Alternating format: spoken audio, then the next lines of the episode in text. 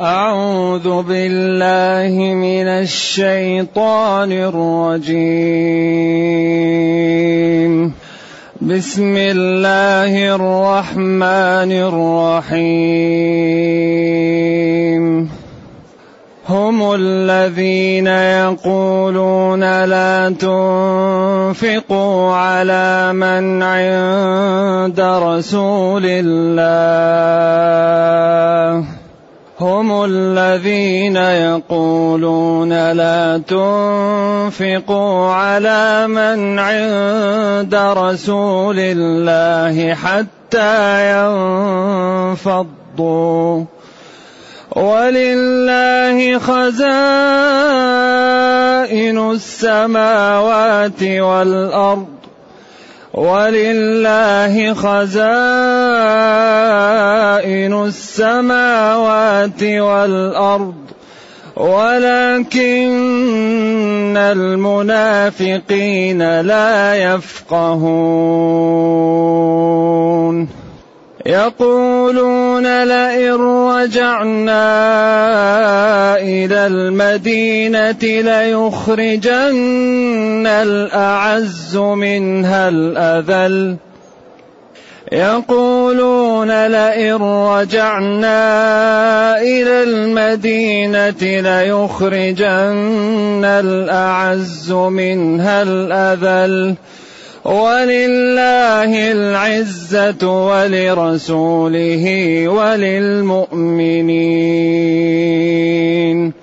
ولله العزة ولرسوله وللمؤمنين. ولكن المنافقين لا يعلمون.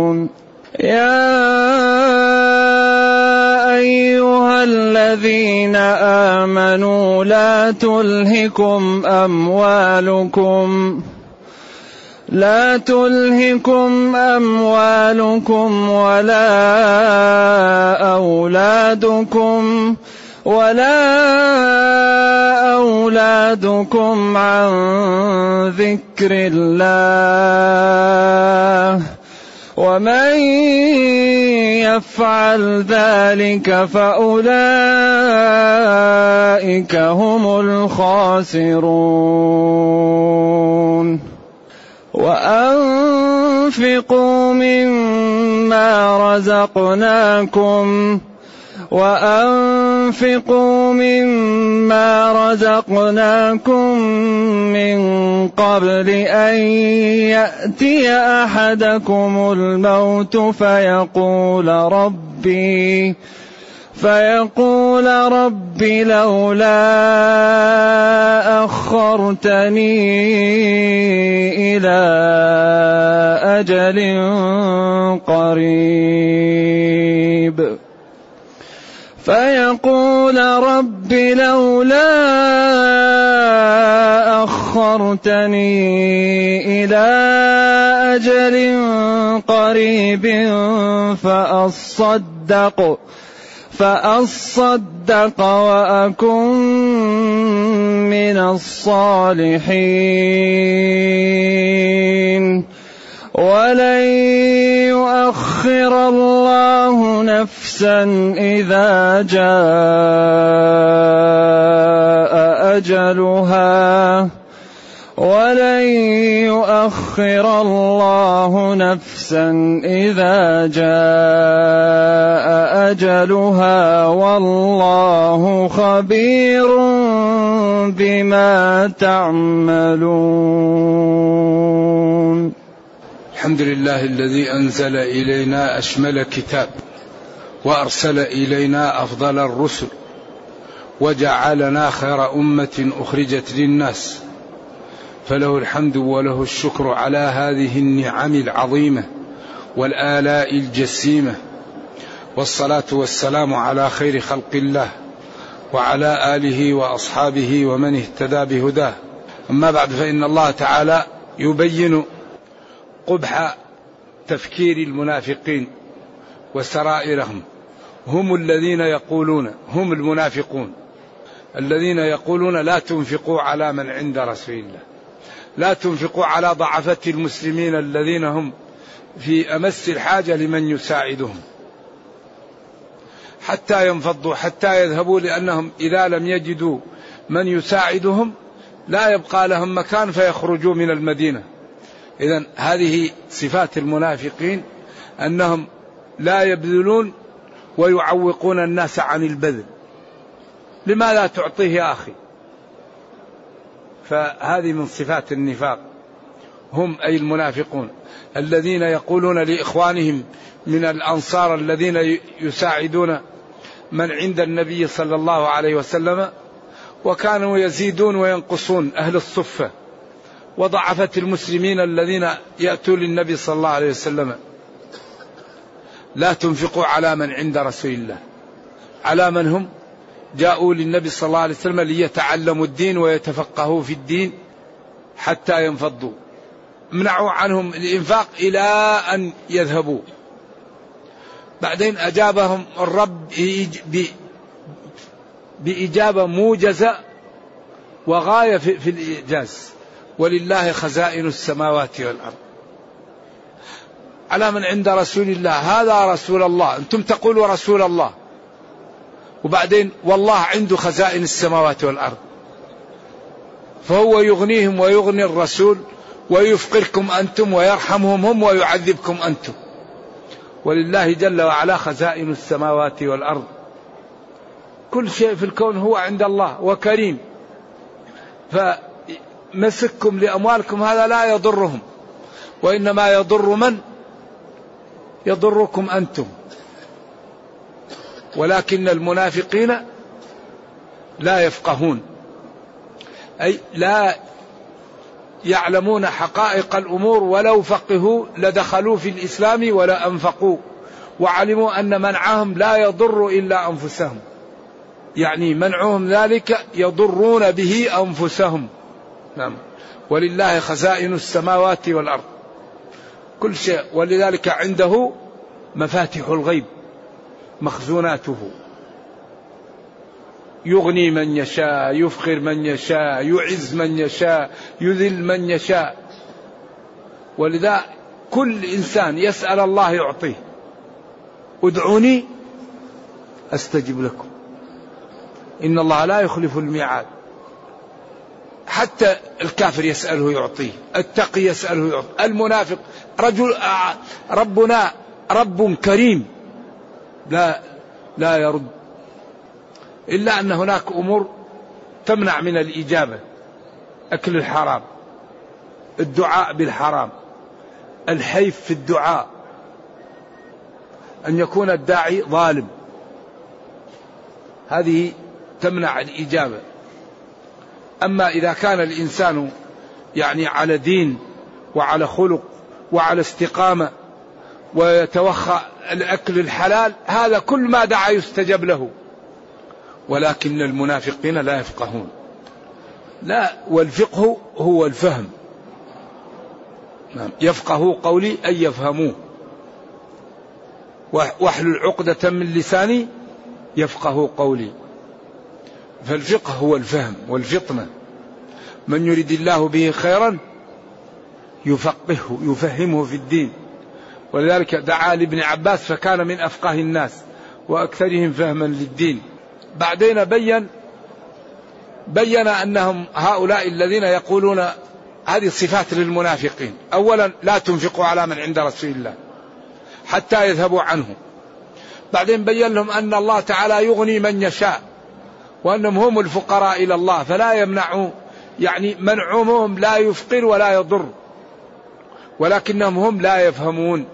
ثم بين أيضا فعلا آخر من أفعالهم يقولون وهم في المريسيع والذي يتحمل هذا ابن أبي بن سلول عبد الله يقولون لئن رجعنا إلى المدينة من هذه الغزاة ليخرجن الأعز منها الأذل. ليخرجن الفريق الأعز منها الفريق الأذل. هذا توعد لذلك رد عليهم الرب جل وعلا بالقول بالموجب. قاعدة في القياس اسمها القول بالموجب. طيب. نحن سلمنا أن الأعز يخرج الأذل. طيب من هو الأعز؟ نحن نقول نعم الأعز يخرج الأذل. لكن لستم أنتم الأعز. أنتم الأذل الله هو الأعز وأتباع رسله هم الأعز إذا أنتم هم الذين تخرجون من المدينة. هذا السياق يقال له القول بالموجب. إذا ليخرجن الأعز منها الأذل. الله قال ولله العزة ولرسوله وللمؤمنين. هذا إذا صحيح يخرج الأعز منها الأذل لكن أنتم لستم الأعز الأعز الله ورسوله والمؤمنون هم الأعز لأن الله تعالى ضمن لمن اتقى لمن اتقاه أن يجعل له مخرجا. وضمن لمن اتقى أن يرزقه من حيث لا يحتسب. وضمن لمن سار على نهجه أن يدخله الجنة ويعيده من النار. كما قال أوفوا بعهدي أوفي بعهدكم وقال إن الله لا يخلف الميعاد قال لئن أقمتم الصلاة وآتيتم الزكاة وآمنتم برسلي وعزرتموهم وأقرضتم الله قرضا حسنا. ماذا؟ لأكفرن عنكم سيئاتكم ولأدخلنكم جنات. تجري من تحت النار إذا نحن بيننا وبين ربنا صفقة. فاستبشروا ببيعكم الذي بايعتم به. مشكلتنا أننا نريد الثمن والمذمون الذي يريد الجنة يدفع الثمن. الذي يريد العزة يدفع الثمن. الذي يريد التقى يدفع الثمن. الذي يريد العلم يدفع الثمن. كل شيء له ثمن. والذي يريد جهنم يدفع ثمنها هو اللعب وعدم المبالاة. النوم الأكل الشرب النظر التمتع. الإنسان لا لا يخاف وكل حياته متع ينظر كما يحلو له يتكلم كما يحلو له ينام كما يحلو له يمشي كما يحلو له. خلاص من, من, من اقتحم حجبات الشهوات ماذا؟ دخل جهنم. ومن اقتحم حجبات المكاره دخل الجنة. إذا الجنة تحيط بها المكاره. غض البصر كف اللسان الصوم الصدقة البذل الصبر بر الوالدين إكرام الجيران. كله متاع. وجهنم محفوفة بالشهوات. الأكل الشرب النظر المتع الكلام التفكه الضحك اللعب السخرية من الضعاف. ولذلك قال تعالى فأما من طغى وآثر الحياة الدنيا فإن الجحيم هي المأوى. وأما من خاف مقام ربه ونهى النفس عن الهوى فإن الجنة هي المأوى. إذا لا يخرجن الأعز منها الأذل. الله أجابهم إجابة موجزة غاية في البلاغة والجمع. ولله العزة ولرسوله وللمؤمنين. إذا أنتم الخارجون. لا نبي ولكن المنافقين لا يعلمون. لا لا يعلمون. لا علم عندهم بهذا ولذلك يتكلمون هذا الكلام الذي يوبقهم ويجعلهم من أهل النار عياذا بالله. يقولون ولكن المنافقين لا يعلمون ثم نادى المؤمنين وبين لهم خطورة الانشغال عن الأمور المهمة بالأمور التافهة الزائلة وأن لا يتشبهوا بالشرائح التي خسرت في الآخرة. يا أيها الذين آمنوا لا تلهكم أموالكم ولا أولادكم عن ذكر الله. كل مشكلة وراها مال وولد وجاه. لا تلهكم أموالكم ولا أولادكم عن ذكر الله. كيف تلهيك؟ تكون عندك صلاة فيأتيك واحد يبقى يشتري منك. ولد صغير يبكي ما تخرج للصلاة تجلس معه. يريد أن يتعلق بك تجلس عن الفريضة. ولدك يقول لك جيب لي طبق ترى فيه القنوات التي إذا رآها الشيطان يقول لأصحابها اتقوا الله أنا ما وصلت إلى هذه المرحلة. أيوة. بعض القنوات أهلها يدرسون الشيطان سبقوا الشيطان. رقص وعهر وضياع. وبعدين مسكين هذا الإنسان وقته ضيق ووقته كله في العهر والرقص والأشياء التي تضيعه مسكين فيموت. فيقول آه ليتني ليتني. ألم تأتيك الرسل؟ ألم تقرأ القرآن؟ ألم تبين؟ لذلك لا تلهكم أموالكم ولا أولادكم. عن ذكر الله. مالك تنميه ولدك ترضيه عن ذكر الله. وقال إنما أموالكم وأولادكم فتنة. هذا قصر إضافي. بعدين قال والله عنده أجر عظيم. ما تجدون من المتاع في المال والولد؟ أعظم منه ما عند الله من الأجر لو اتقيتم الله في المال والولد. لذلك أخطر شيء المال والولد. وإذا سبرنا المشاكل كلها سببها مال أو ولد أو مال أو جاه. كل كل قضايا الأمة غالبا تكون وراها مال أو جاه. الولد جاه. المال والبنون زينة الحياة الدنيا. جاه. ولذلك ورد في السنن الترمذي عن النبي صلى الله عليه وسلم أنه قال ما ذئبان ما ذئبان جائعان أرسلا في غنم بأفسد لها من حب المرء للشرف والمال لدينه. يفسد محبة الشرف والمال للدين كما تفسد الذئاب قطيع الغنم إذا كانت جائعة. أول شيء تقتله كلها. كله بعدين تبدأ إيش؟ تأكل منه. فالشرف والمال محبته تفسد الدين. ولذلك هذا الولد يعني هو شرف وهو غنى للإنسان فيتعلق به فيفسد عليك دينك. لا تلهكم تشغلكم أموالكم.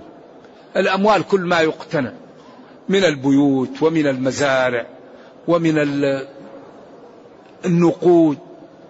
كل أنواع المال يقال لها مال. ومن الأنعام. كل شيء يتملك يقال له مال. لا تلهكم أموالكم ولا أولادكم. لأن الولد قالوا محبته مثل نعيم الجنة. لذلك لا يوجد شيء أحب في الدنيا على من من الولد على الوالدين. عن ذكر الله عن الصلاة عن الطاعة عن الأوراد لها أوقات معينة. يدخل فيه دخول أول صلاة الفريضة. ثم في أذكار تقال في الصباح والمساء. هذه أجرها كثير وتحصن المسلم. كثير من الناس لا يقولها. في عمل اليوم والليلة كل وقت له أدعية. إذا خرجت من البيت إذا رأيت مبتلى إذا رأيت واحد يعني وأعجبك في شيء إذا دخلت المسجد إذا دخلت البيت. لا تلهكم أموالكم وأولادكم عن ذكر الله عن الصلاة عن الاستغفار عن الأعمال الخير. ومن يفعل ذلك ومن تلهيه أولاده وأمواله عن ذكر الله فأولئك هم الناقصون حظوظهم الخاسرون حظوظهم يوم القيامة لأنهم اشتغلوا في الشيء الدون وتركوا الشيء الأفضل والأعلى. ثم بين للمسلمين أن يبادروا قبل أن يفوت الأوان وأنفقوا مما رزقناكم أنفقوا من ما قال أنفقوا ما رزقناكم. قال وأنفقوا مما رزقناكم.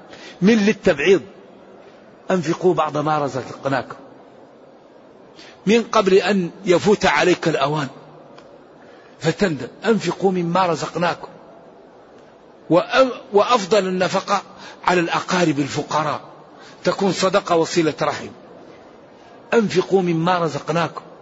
من قبل أن يأتي أحدكم الموت. تأتي الموت الموت هي الفاعل تجيئك. فعند ذلك يندم ويقول ربي لولا هل لا أخرتني إلى وقت قريب قليل فأصدق أو فأصدق وأكن من جملة الصالحين. واعلموا أن العمر لا يزيد ولا ينقص. ولن يؤخر الله نفسا إذا جاء أجلها. ما فيه؟ والله جل وعلا خبير بعملكم أو بالذي تعملونه. فبادروا بالأعمال الصالحة قبل أن يحال بينكم وبينها. بادروا نبادر بالأعمال الصالحة. هذه فرصة. فرصة أننا يقال لنا هذا ونحن لا زلنا في الدنيا. مشكلة الذي يسمع هذا وهو في القبر. ما بقي يمكن أن يتوب. ما بقي أن ينفق ما بقي أن يصلي ما يبقي أن يبادر أما نحن الآن في الدنيا فالأمور بأيدينا بإذن الله. التوبة مفتوحة العمل مفتوح الخير الحسنة بعشر أمثالها السيئة بواحدة. وإذا اضطررت تسامح وإذا نسيت تسامح وإذا نمت تسامح. والله كريم. ويعطي على العمل القليل في الوقت الكثير الخير الجزيل الذي لا ينقضي. فالحقيقة فرصتنا أننا نبادر. نرجو الله جل وعلا أن يرينا الحق حقا ويرزقنا اتباعه وأن يرينا الباطل باطلا ويرزقنا اجتنابه وأن لا يجعل الأمر ملتبسا علينا فنضل. اللهم ربنا أتنا في الدنيا حسنة وفي الآخرة حسنة وقنا عذاب النار. اللهم اختم بالسعادة آجالنا وقرم بالعافية غدونا وآصالنا واجعل إلى جنتك مصيرنا ومآلنا. سبحان ربك رب العزة عما يصفون وسلام على المرسلين. الحمد لله رب العالمين وصلى الله وسلم وبارك على نبينا محمد وعلى آله وصحبه. والسلام عليكم ورحمة الله تعالى وبركاته. لا هذا سائل يسأل يقول إذا احتلم الرجل ولم يجد الماء لا يوجد عليه الغسل. إذا لم يخرج منه المادة ليخلق منها لا يجب عليه الغسل إلا إذا رأى أثره بعد النوم.